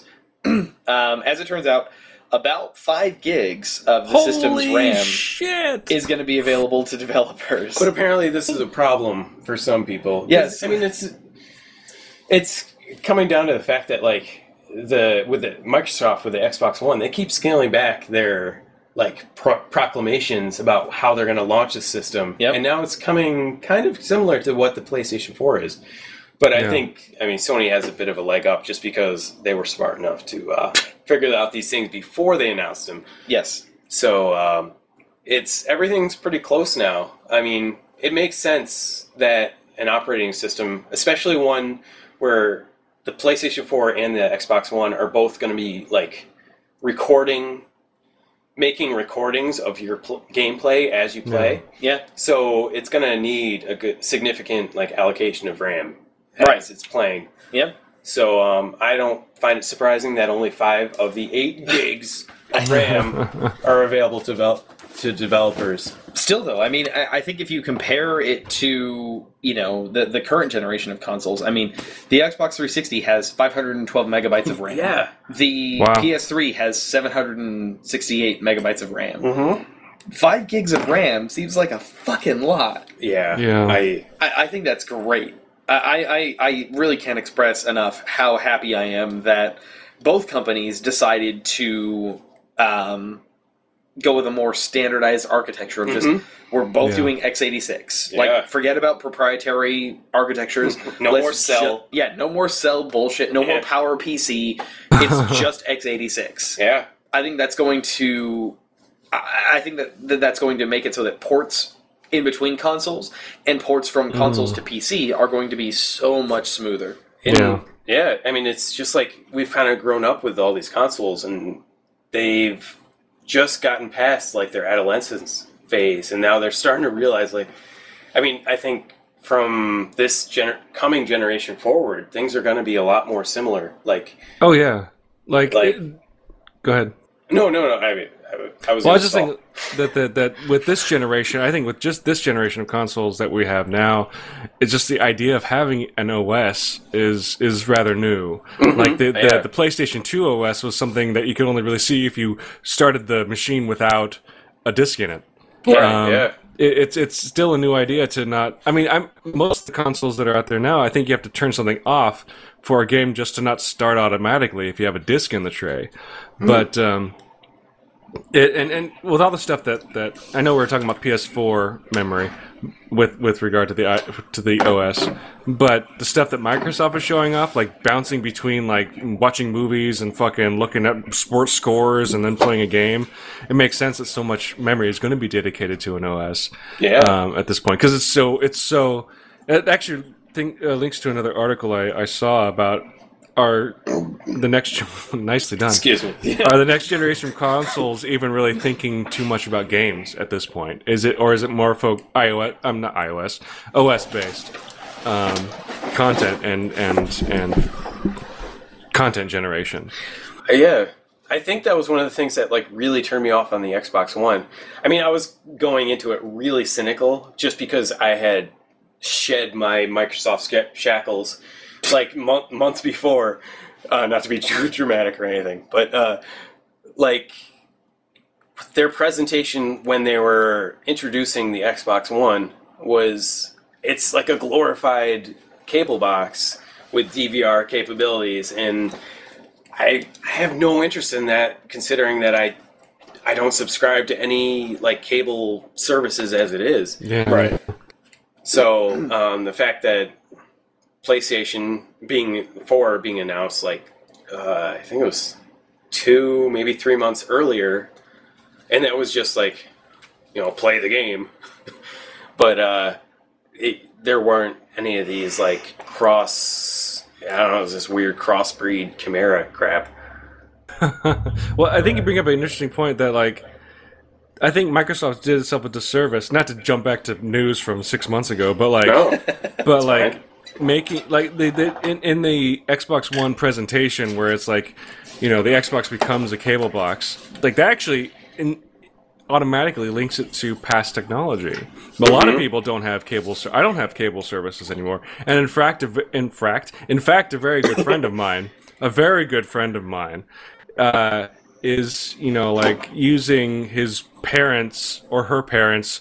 Um, HBO subscription to their cable to use HBO Go on their Xbox. That's Like, what I was what- doing. Yeah.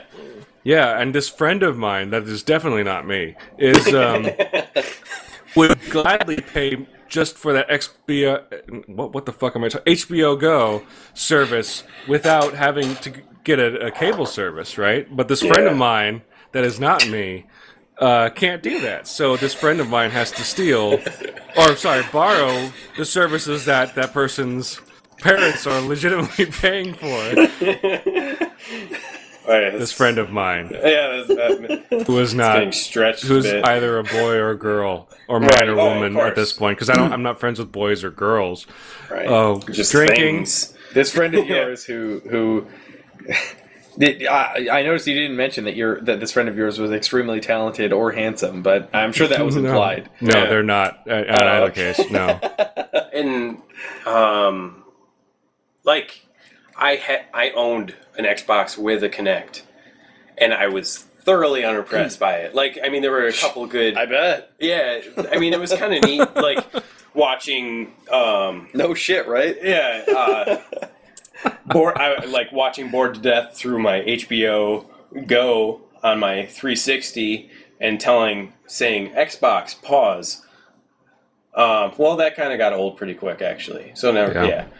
Um, Who would have thought that just pushing a button would be fucking easier? I yeah, I don't. I mean, I don't. I I don't. I have no opinion in this like context. Like as far as like Prism and all that stuff. Oh, as far as having like a, a webcam Whoa, above political. my key, yeah, constantly.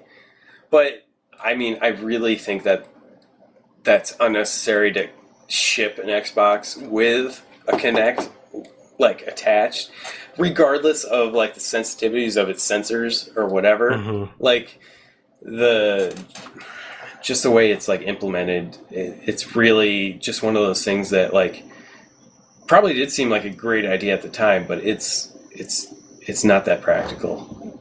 Um, yeah, I've no interest in subscribing to like a Kinect again. no, I, I really don't give a shit about Kinect at The- all. Like, I don't want that. the best like application of it was Double Fine with their Happy Yeah. Action Theater. Well, and that was just fucking around. Yeah, like- and that's that's great, but it also made my nephew uh, completely uh, scared of like coming over to my apartment. What?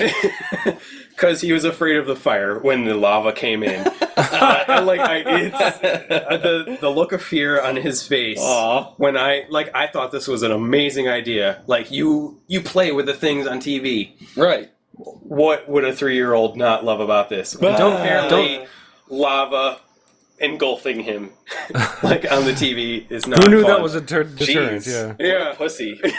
Don't all kids play hot lava anyway? Like this is the safe spot. You can The, only the jump. floor is lava. yeah. The couch was clearly not covered with lava. He could have jumped on there at any point. Nope, he just decided to stay there and catch on fire. What a pussy. Yeah.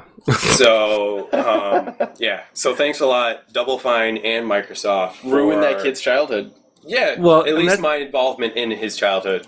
that, that that actually brings an interesting contrast to the the main video uh, ooh, console developers right now, like with with both Sony and Microsoft and the sort of technology that they're developing.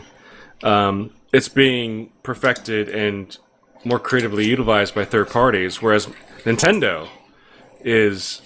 I mean, Nintendo's basically a first-party system anyway, uh, Yeah. but uh, but but Nintendo has fallen behind. Like it is clearly the, a third place uh, in terms of status, I guess, amongst hardcore gamers Yeah. uh, system. But uh, I wonder how much more powerful Nintendo could be if it were more.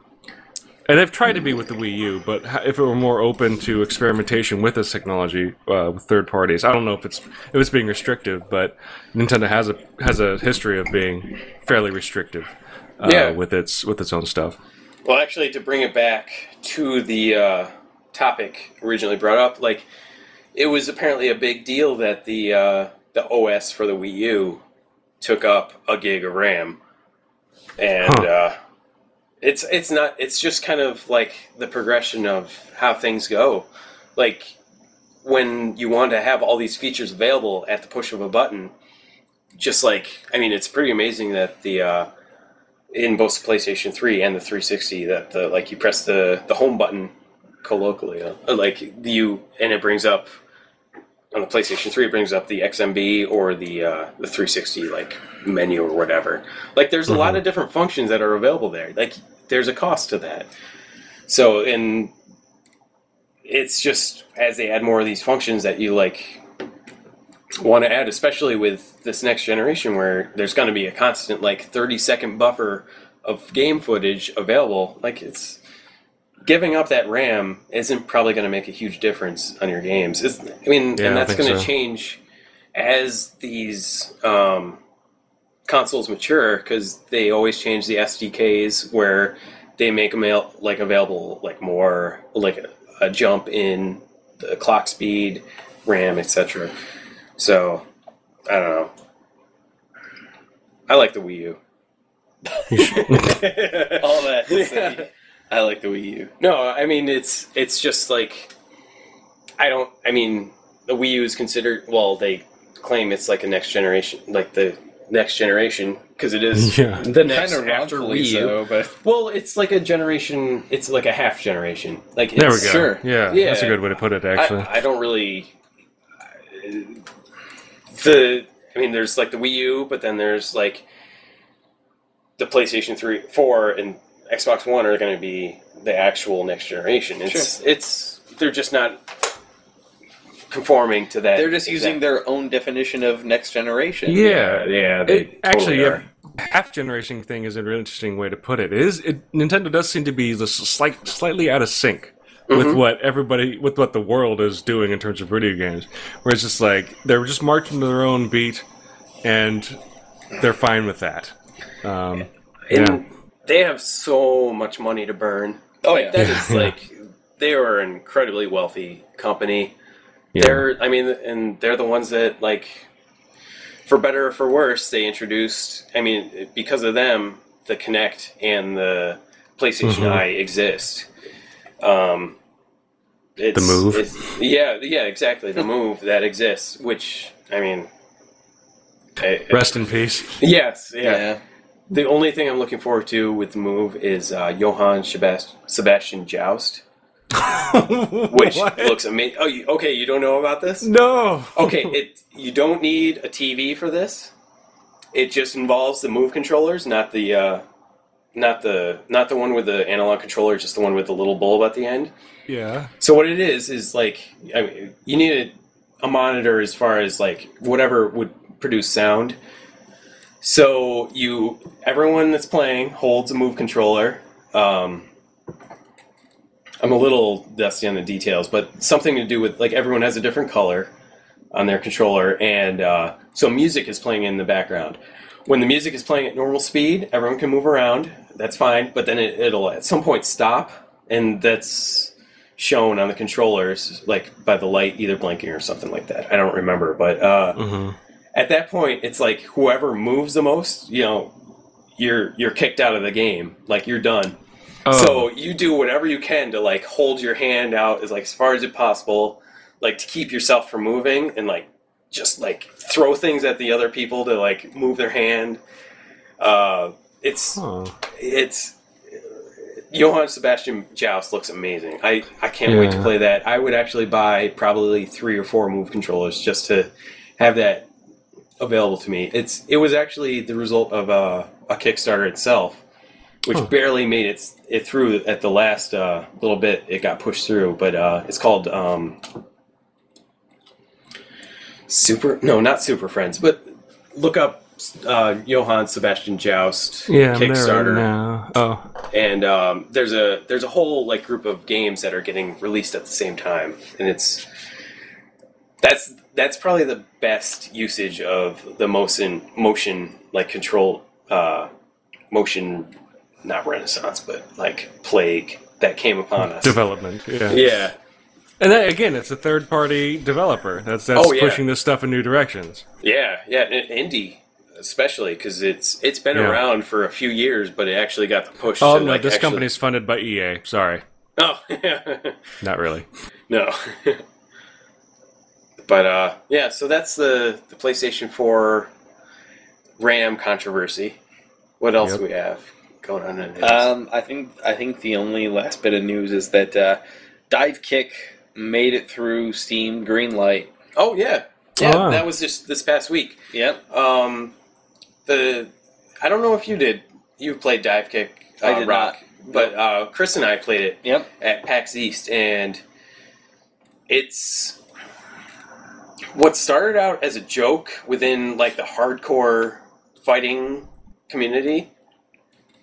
Uh, excuse me. Turns out to be pretty uh, like cerebral uh, strategy, purely strategy based fighting game.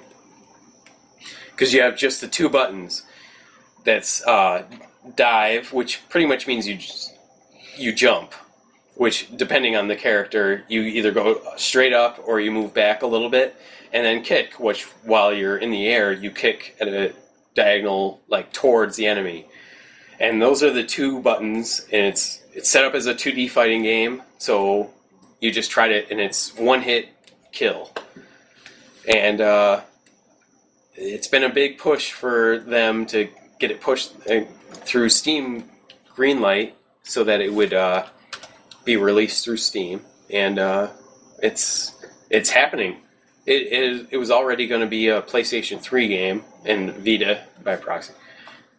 So um, I don't know. I thought that was worth mentioning, just because it. Uh,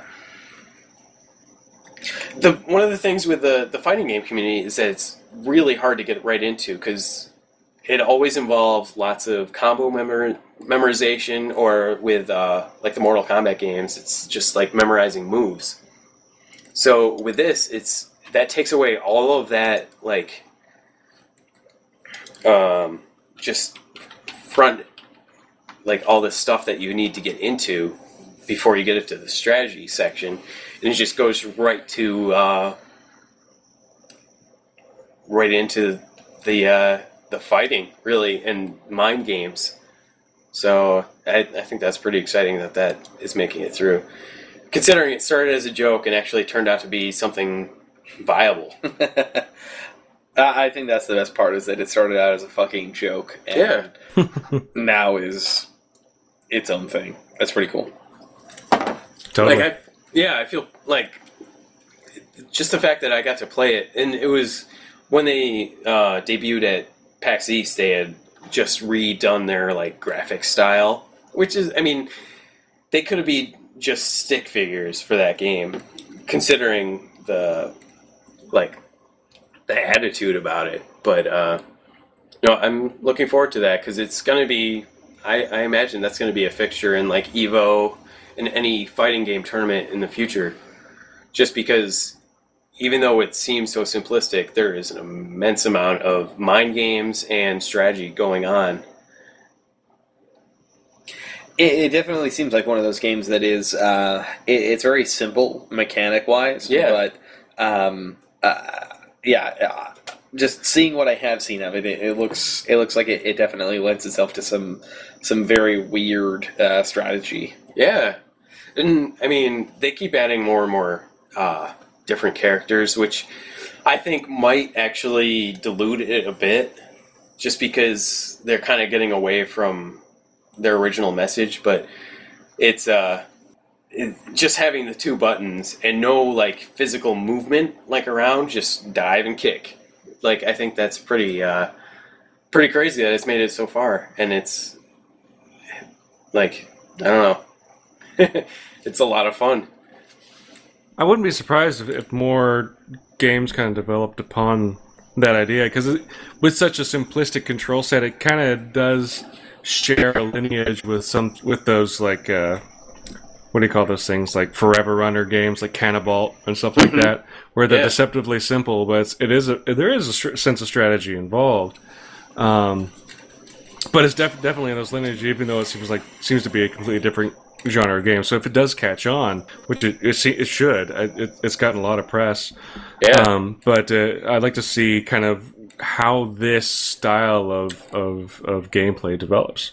Yeah, and I mean, the thing with the like the fighting game community, those are probably like the smartest players. Hmm. and if if any game is going to be broken down into its like like individual parts, it's going to be done by the fighting game community, just because of like Yeah. the way they work, just like the people that are like drawn to that kind of thing. So it's the fact that they've latched onto this is seems pretty important. Absolutely. But yeah, I think that's pretty much it for news. Yeah, I think that's it for news. Um, I mean, at this point, we may as well just go right into uh, burning question for answer. Do we have one? We do. Oh, Okay, remember what? What is your Oh, right. first um, experience with video games? I, I don't think that we've asked this one before, Yeah, but Oh. um, yeah. I so think Dan, that's a new one. What is your first experience with video games? On the spot. Um, well, it's it's actually really easy for me considering the my age, but it was um, going over to my best friend at the time, his house. I think I was like five, six, and he had just gotten a Nintendo Entertainment System, and uh, I remember watching Super Mario Brothers and my mind exploding. It's like it, we are literally in a completely different world, and it looks so cool and strange. I remember like there's a stage in Mario Brothers where you have to jump on these large mushroom platforms that move up and down, uh, seemingly for no good reason. Yeah. and just like just go like, what is this? This is so strange. There's no logic to this world. He came out of a pipe, and there's a castle, and there's mushrooms that you stand on that move up and down. There's flying fucking turtles. What is going on? And uh, yeah, I think I had one six months later. yeah, yeah. All right. I think th- th- just just being j- looking at Mario Brothers and seeing something I'd never seen before. Yeah, yeah. Um, hmm. All right, let's see. I it probably wasn't until like 88 that we got a NES, but before we got an NES, um even though it was available, I think my dad got us a Commodore 64. And Oh shit! Yeah. like even pre NES, I remember writing stuff into the like the command line and uh, to run. I want to say, man, it's tough. Like it's probably a split between Where in the World is Carmen Sandiego and uh, Impossible Mission, and I think I don't know like. There's definitely a lot of things I remember mostly about Im- Impossible Mission, and I mean Carmen Sandiego. That's mostly like a teaching game, but um, I, I think Impossible Mission. I, I can't think of it now, but it has a lot of uh, inspiration even to this day. That game. Sure. I remember that it being between the time that I saw Super Mario Brothers and me getting a Nintendo, mm-hmm. I, I had a Commodore 64. And the, the only memory I have from that is that most of the games I had wouldn't fucking load. Yeah. Well, I mean, that was the thing. Like, we, I think it was on a Christmas that we got a, a Commodore 64, and then I just, like, you know, it's it's been so long, time just kind of, like, warps forward. And I remember we had this, like, box full of, um, like, five inch floppy disks, yeah. and it was full of probably like every Commodore 64 game, but pirated. Because all you had to do, like, my dad had a friend that had like a Commodore with two floppy drives, so he would just he would make copies of the games for us because there was absolutely no copy protection back then. nope. Um, yeah. So that was And I, I was really distraught because I had a, as as you know, um, uh, I, I'm a big Transformers fan, and I had a Transformers game on the Commodore 64 that I couldn't get past the fucking title screen on because it would just crash or just wouldn't load, and I was so frustrated it made me sad. yeah. If you want like a bullshit game, look up Alf for uh, for Commodore 64. You know, just trust me, it's it's just bullshit. Eat as many cats as you can within 60 seconds. There, there. That's involved, but it's it's like a, some weird like Pac-Man on acid kind of thing. It's it's really bad. Huh. So yeah, that's. I, I think Commodore 64 is where my memories of video games start. Um, I think mine. Uh, I, I may have even told this story on the show before, but uh, I remember being in elementary school, like um, probably like first grade, and and growing up, uh, you know, up until like uh, seven or eight, I did not have um, Yep. any like video game consoles or anything like that. All my friends did. But so I remember being pretty young, and um, a friend of mine telling me on the playground about this great game that he played called Street Fighter. Oh. and Oh and my god. you know, you were in was first grade? I'm gonna there- kill myself. oh, that was Street Fighter Two. Uh, That's know, what I'm talking about. him telling me about this. You know, uh, we were on the swings, and and he was telling me, oh, there's this guy named Ryu, and he sings. He goes, oh, Ryukas, and uh, you know, he- Bullshit. Your friend said Ryu. Let's not lie. I, I don't remember. Yeah. But y- you could be right. Um, I remember there was this shithead guy who lived next door to me who uh, pronounced Dhalsim's name as Dahaslam, and I was like, that doesn't sound right. Yep. We all went through that phase, I think. Yeah, yeah. But um, so so I had heard a lot Hell about fire. Street Fighter Two. This was you know this was when it was in its heyday, and Yep. um, there was this uh, place. It, it was really weird in the city where I grew, where I grew up, uh, Oxnard, California. Woo. Um, yeah, uh, there was this. Um, th- there was this this place called the Wagon Wheel, and the Wagon Wheel had like a couple of different things. There was like the Wagon Wheel Motel, there was the Wagon Wheel uh, bowling alley, and there was uh, the Wagon Wheel roller skating rink, and they were all Rock kind me, of near each mama, other. like a wagon wheel. Yeah, oh, I love that song. Um, Any way man. you feel. So, uh, Yeah. so so like my elementary school used to occasionally do a thing where they're like, "Hey, you can go to the Wagon Wheel roller skating rink for you know like a reduced price this one night."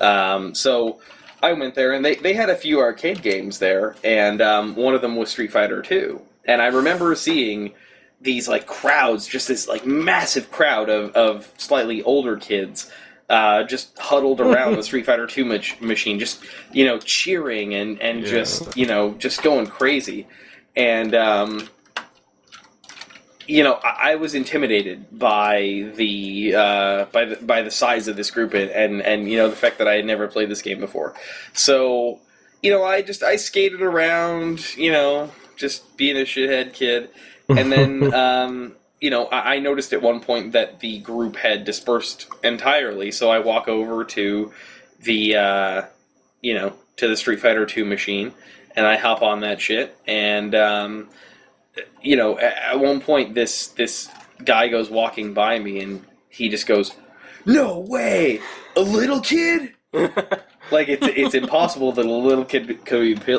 could be playing this game, and I I give him the look, and I'm like six maybe, and I give him this look like, oh yeah, I fucking got this. And I think I, not knowing anything about any of the characters at all, I I just I chose just a character at random. I think I ended up with like Chun Li because I didn't know anything, and I proceeded to just get my ass handed to me.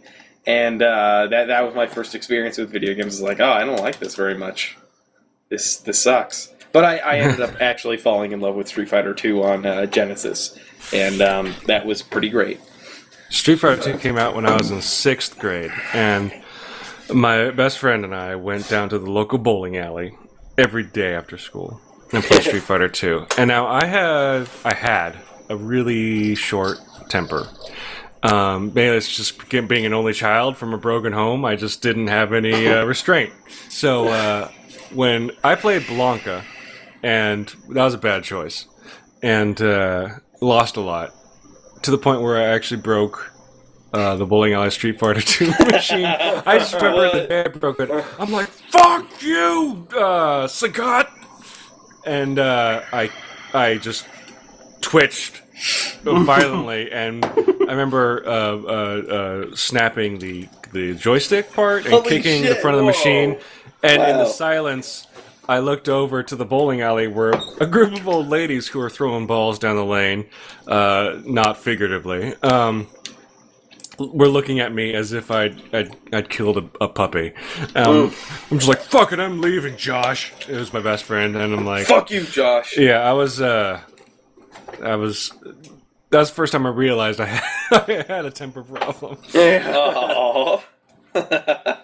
It was it was bad. Fuck that game, but I love it to death.